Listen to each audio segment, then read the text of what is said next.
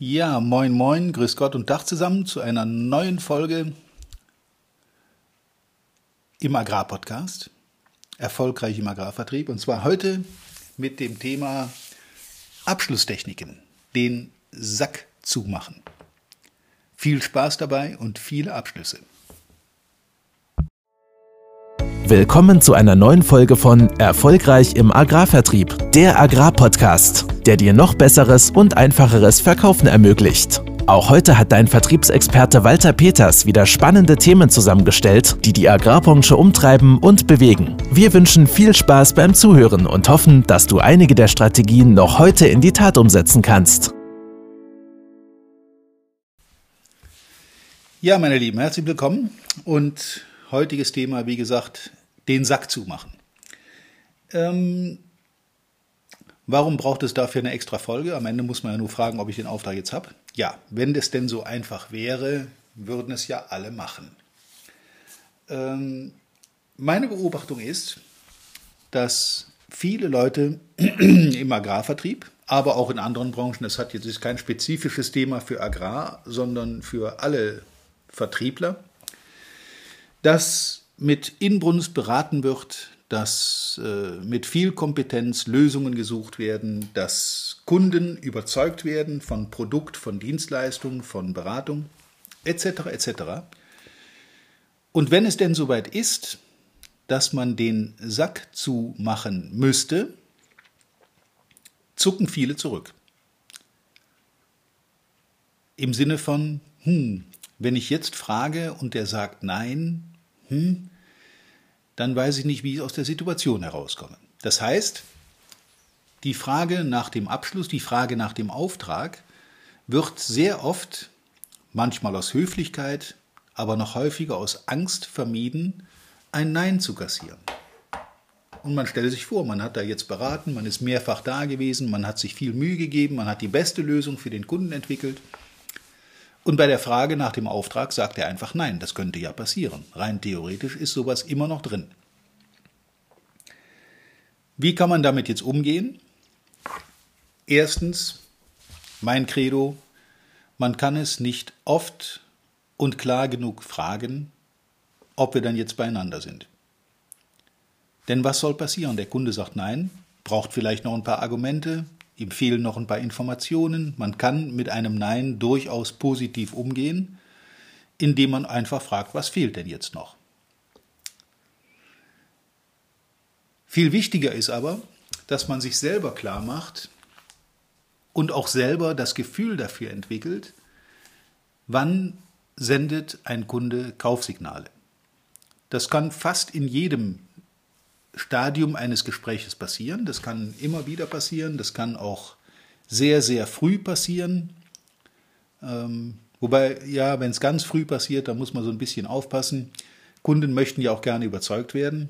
Und wenn jemand ohne Argumente sofort von vornherein sagt, ja, super, kaufe ich, schick, egal was es kostet, fragt nicht nach dem Preis und so weiter, dann sollten zumindest bei einem kommerziell denkenden Verkäufer alle Alarmglocken läuten, denn es könnte ja sein, dass dieser Kunde nur deshalb kauft, weil er woanders nichts mehr kriegt. Okay, gehen wir es mal im Einzelnen durch. Kaufsignale, die der Kunde aussenden kann, sind zum Beispiel Fragen nach Produkteigenschaften, Fragen nach Lieferzeit, Fragen nach dem Preis, Fragen nach einem Rabatt. Alles das sind bei Licht betrachtet Interessensbekundungen. Denn jemand, der überhaupt nicht kaufen will, wird kaum nach dem Preis bzw. nach einem Rabatt fragen. Es sei denn, er möchte diesen Preis unbedingt haben, um irgendeinen Wettbewerber damit erpressen zu können. Lassen wir das mal außen vor. Preisverhandlungen hatten wir ja schon. Also wie können wir den Abschluss forcieren? Wie können wir das beschleunigen? Nehmen wir erstmal die einfachste Sache. Der Kunde macht den Eindruck, dass er kaufbereit ist. Also er stimmt eurer Argumentation zu, er ist bei euch, wenn es um die Lösung geht, er stimmt zu, dass das so und so und so laufen kann. Dann wäre die beste Technik und die schnellste die direkte Abschlusstechnik, also die einfache geschlossene Frage mit dem Ziel, jetzt den Auftrag zu bekommen, und zwar als Antwort ein Ja oder Nein. Deswegen geschlossene Frage. Das würde dann etwa so lauten, habe ich dann jetzt den Auftrag? Sind wir dann jetzt beieinander? Wann können wir loslegen? Das sind so die direkten Fragen, die an so einer Stelle gestellt werden können. Wie gesagt, sollte man dann machen, wenn man relativ sicher sein kann, dass man den Auftrag dann auch bekommt. Wenn ein Nein kommt, kann man darauf reagieren. Besser ist hier an der Stelle natürlich ein Ja. Okay, wenn es eine direkte Abschlusstechnik gibt, dann wird es mit Sicherheit ja logischerweise auch eine indirekte Abschlusstechnik geben. Dabei arbeiten wir mit einer hypothetischen Frage. Also die ist etwas weniger hart als die direkte Frage, sondern macht so eine kleine Ausweichbewegung über eine Hypothese, die immer anfängt mit den Worten angenommen. Stellen Sie sich vor, nehmen wir mal an. Im Sinne von angenommen, wir können die Lieferzeit realisieren, die Sie sich wünschen, sind wir dann beieinander. Wozu dient das Ganze? Man könnte sagen, es ist eine, eine Testphase. Man äh, fragt den Kunden einfach mal, sofern wir das geforderte Feature, was er haben will, liefern können, sind wir dann jetzt beieinander. Darauf kann der Kunde natürlich wieder mit Ja oder Nein antworten, aber ich habe zumindest mal ausgeschlossen, dass er auf jeden Fall Nein sagt. Deswegen indirekte Fragetechnik dann, wenn man sich noch ganz so sicher ist, äh, ob es denn zu einem Ja folgt, weil da kann ich immer noch ausweichen und sagen, okay, wir werden also das einrichten, was fehlt dann sonst noch. Die vierte Variante ist, Entschuldigung, ich bin ja erst bei drei, die dritte Variante, die dritte Variante ist die Alternativtechnik. Dabei geht es ja um die, um die kleine Feinheit, dass man den Kunden nicht ähm, direkt nach dem Auftrag fragt, sondern ähm, ihm zwei Alternativen anbietet. Wir können das in Form A oder in Form B anbieten. Was ist Ihnen lieber? Darauf muss der Kunde wiederum antworten mit einer Auswahl. Er muss also nicht gleich den Auftrag erteilen, sondern er kann eine Auswahl treffen zwischen Angebot A und Angebot B. Wozu dient das Ganze? Übrigens bei Alternativfragen sollte man sich im Hinterkopf behalten, dass Kunden am liebsten und am häufigsten, das ist tatsächlich so, die letztgenannte Variante wählen. Also wenn ich Variante B verkaufen will, dann nehme ich die eben als zweites. Zuerst die A nennen und dann die B. Und wenn er das, nee, in dem Fall wäre mir B lieber, dann direkt nachfragen mit einer direkten Frage, okay, wann legen wir los? Der Kunde trifft also nicht die Auswahl Auftrag ja oder nein, sondern nur in Form von A oder B. Das macht es dem Kunden etwas leichter und uns macht es das leichter, äh, danach den Abschluss zu machen alternativ ein, zwei, drei Varianten anbieten. Und äh, bei zwei, die letzte ist die positive, bei drei Varianten sollte man die mittlere als positive nennen. Daraus leitet sich die vierte ab, das ist die, wir nennen das die weiche Abschlusstechnik, die vorsichtige, die tastende. Die verbindet die äh, indirekte Frage mit einer Alternativfrage. Ich nenne mal ein Beispiel. Also angenommen, wir können uns bei der Lieferzeit so einigen, wie Sie das haben wollen, wären Sie dann eher für A oder für B? Also ich nutze die ausweichende Frage mit der Hypothese und gebe dann auch noch zwei Möglichkeiten vor. Das ist eine gute Variante für Leute, die schlecht Entscheidungen treffen können oder die äh, wenig entscheidungsfreudig sind, um ihnen zu helfen, zu der für sie besten Lösung zu kommen. Nochmal, erst eine Hypothese. Angenommen, wir können das und das liefern, würden Sie dann eher A oder B bevorzugen? Weiche Abschlusstechnik. Kommen wir zur fünften. Das ist die berühmte Dringlichkeitstechnik. Die muss ich, glaube ich, niemand erklären. Die setzt nämlich den Kunden etwas unter Druck. Wenn ich den angebotenen Preis halten soll, dann muss ich heute noch den Auftrag haben, sonst kriegen wir das nicht hin. Wir haben dann eine neue Preisstaffel ab der nächsten Woche zum Beispiel oder ab übermorgen.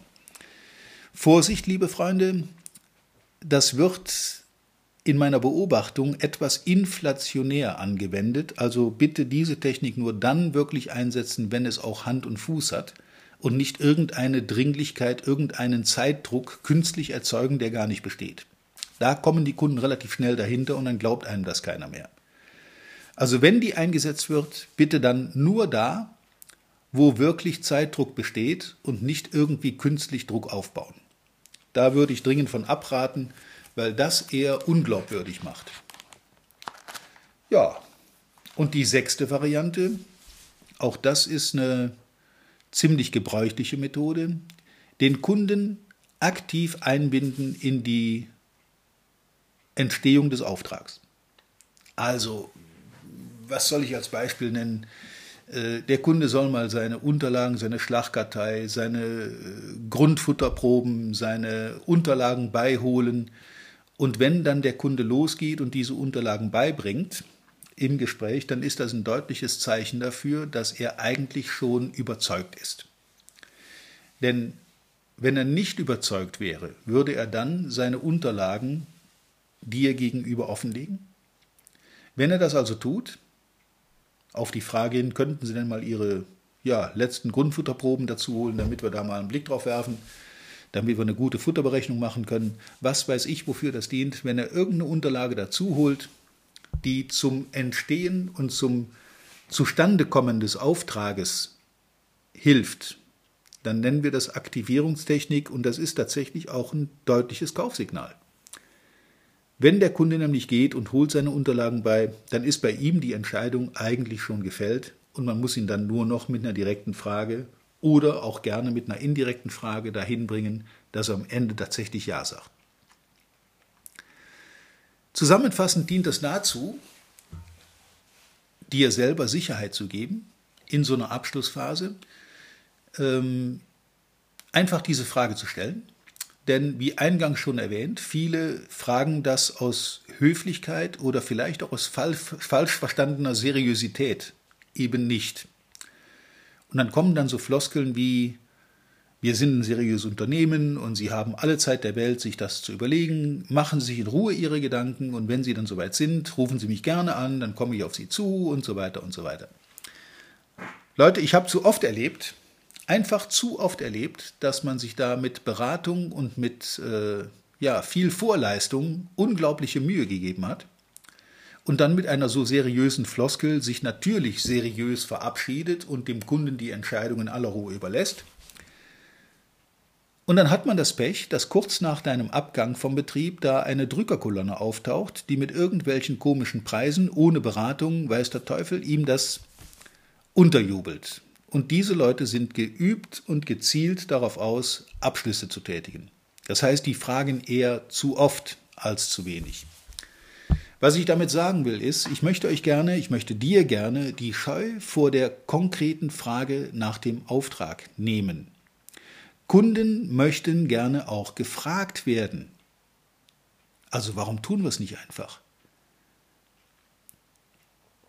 Manchmal stehe ich etwas ungläubig daneben, auch beim Coaching, wenn ich Leute begleite, und es ist alles super gelaufen, eine super Beratung. Der Kunde ist praktisch reif, der will unbedingt kaufen, aber mein begleiteter Kollege stellt die Frage nicht. Er fragt einfach nicht.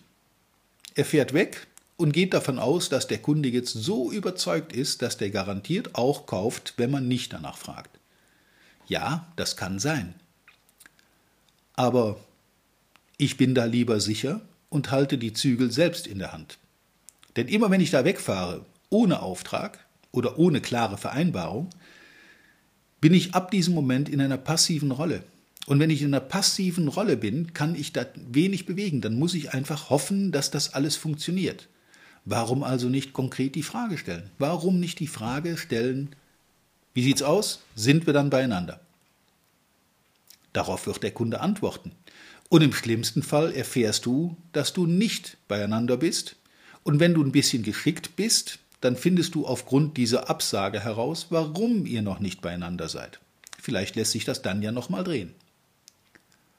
Ja, in diesem Sinne soll es das für heute gewesen sein. Denkt an die, naja, sagen wir mal, sechs Abschlusstechniken, die alle in so einer Situation eingesetzt werden können.